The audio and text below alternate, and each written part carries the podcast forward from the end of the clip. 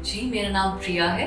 मेरा जन्म रोहतक, हरियाणा में हुआ था और मैं दिल्ली से हूँ अब। मेरी ब्रिंगिंग अपब्रिंगिंग दिल्ली में ही हुई है। मेरे पास 10 साल का एक्सपीरियंस है एविएशन इंडस्ट्री में। इस वक्त मैं क्लाउड नाइन हॉस्पिटल में काम कर रही हूँ, जो कि सिंगल स्पेशलिटी हॉस्पिटल है सेक्टर 47 गुड़गांव में। आपको पेशेंस रखनी बहुत ज़रूरी है और ज़िंदगी में फोकस होना ज़रूरी है।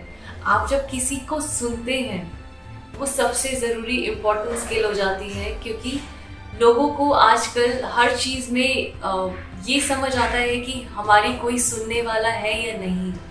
आप जहाँ जो करो, वो हंड्रेड परसेंट दो अपना प्रोफेशनल और पर्सनल लाइफ अलग रखिए, ताकि ज़िंदगी में आप दोनों जगह बढ़े। जब मेरी माँ कहती थी, कोई काम छोटा बड़ा नहीं होता है, थकना नहीं है ज़िंदगी में, और मेरे डैड बोलते हैं, सोना नहीं है। वो कहा जाता है जो सोता है, वो खोता है, यही चीज़ मैंने देखी है। आपको ये वक्त वापस नहीं मिलेगा। ज़िंदगी में आप जितनी भी परिश्रम कर सकते हो, आप करो, क्योंकि ये कभी वेस्ट नहीं होगा।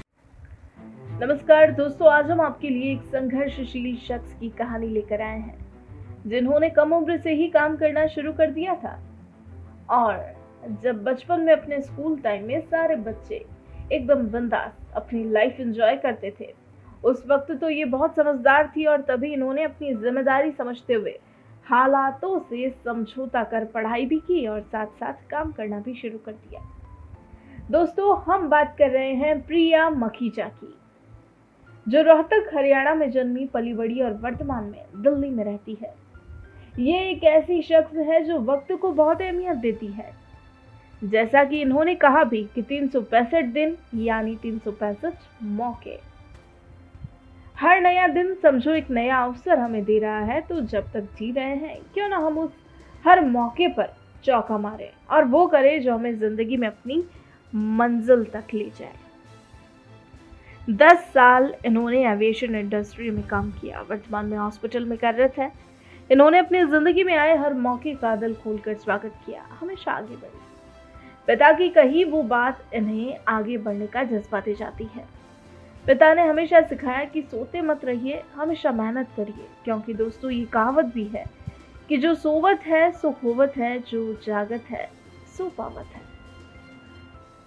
तो इनका भी यही मानना है कि सोने से आपको मंजिल कभी नहीं मिल सकती। अपनी मंजिल, अपने लक्ष्य तक पहुँचने के लिए आपको मेहनत भी करनी होगी और ये भी कभी मेहनत करने से पीछे नहीं हटती। और जहाँ तक रही संघर्ष की बात तो ये ज़िंदगी का एक हिस्सा है। हर कोई अपने जीवन में संघर्ष का सामना करता है।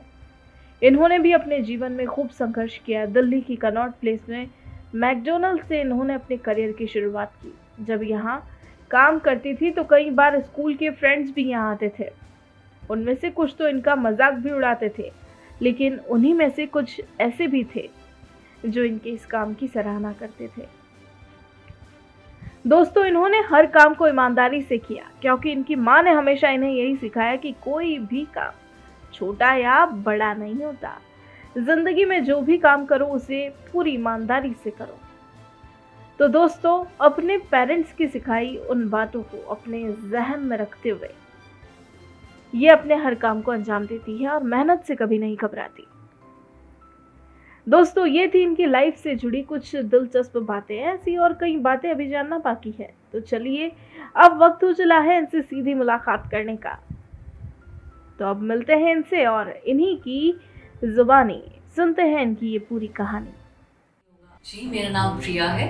मेरा जन्म रोहतक, हरियाणा में हुआ था और मैं दिल्ली से हूँ अब। मेरी ब्रिंगिंग अपब्रिंगिंग दिल्ली में ही हुई मेरे पास 10 साल का एक्सपीरियंस है एविएशन इंडस्ट्री में। इस वक्त मैं क्लाउड नाइन हॉस्पिटल में काम कर रही हूँ, जो कि सिंगल स्पेशलिटी हॉस्पिटल है सेक्टर 47 गुड़गांव में। संघर्ष हर किसी की ज़िंदगी में होता है। मेरे भी ज़िंदगी में बहुत संघर्ष था। मेरी शुरुआत मैकडोनल्ड से हुई थी। सबको पता ही एक रेस्टोरेंट है कनॉट प्लेस में।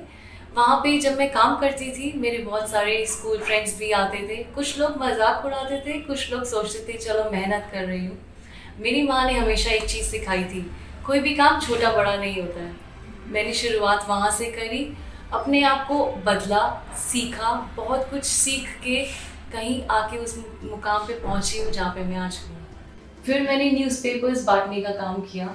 वो काम मैं बहुत कुछ सीखा उस चीज़ में कि आप वक्त में कैसे उस चीज़ के हिसाब से चलते हो, खुद इंडिपेंडेंट होके, आत्मनिर्भर होके वो काम करते हो। कितना स्ट्रगल है टाइम की कीमत मैंने उस चीज़ से जानी है। इतनी तनख्वाह नहीं होती थी, लेकिन वो जब जितनी होती थी, उसमें खुशी मिलती थी। कोरोना में सबके लिए संघर्ष था। अभी भी हम उस वक्त से गुजर रहे हैं। बहुत से लोगों ने अपने घर वालों को खोया है। मेरे यहाँ पे ज़िंदगी में मेरे डैड ने यही बात समझाई थी कि आपको इस वक्त नेशन के लिए खड़ा होना है। मेरी बहन इस वक्त गवर्नमेंट हॉस्पिटल में काम करती है। उन्होंने एक दिन भी छुट्टी नहीं ली थी, क्योंकि हमेशा यही कहा गया था, आप अपने नेशन के लिए खड़े हो और सबके लिए सेवा करो, ज़िंदगी में आगे वो चीज़ याद रखेंगे सब लोग।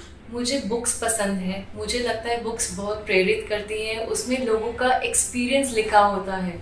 आप उन सब चीज़ों को पढ़ के बहुत कुछ सीखते हो, बहुत कुछ देखते हो, और वही कुछ ऐसे लोग जो ज़िंदगी में आपको स्कूल से लेके कॉलेज तक पढ़ाते हैं, आपके खुद ऑफ़िस में जो आपके सीनियर्स होते हैं, आप उनसे सीखते हैं, आप उनसे प्रेरित होते हैं इंस्पायर होते हैं, उनके स्किल्स देखते हैं कि उन्होंने कैसे किसी को लीड किया टीम को सबको एक जैसा समझ के। मैंने बहुत चीज़ों से सीखा है।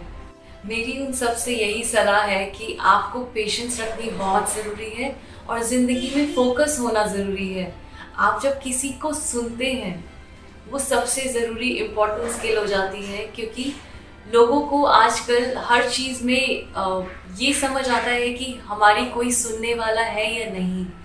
आप जहाँ जो करो, वो हंड्रेड परसेंट दो अपना प्रोफेशनल और पर्सनल लाइफ अलग रखिए, ताकि ज़िंदगी में आप दोनों जगह बढ़े। डिग्री नहीं है तो जॉब नहीं मिलती।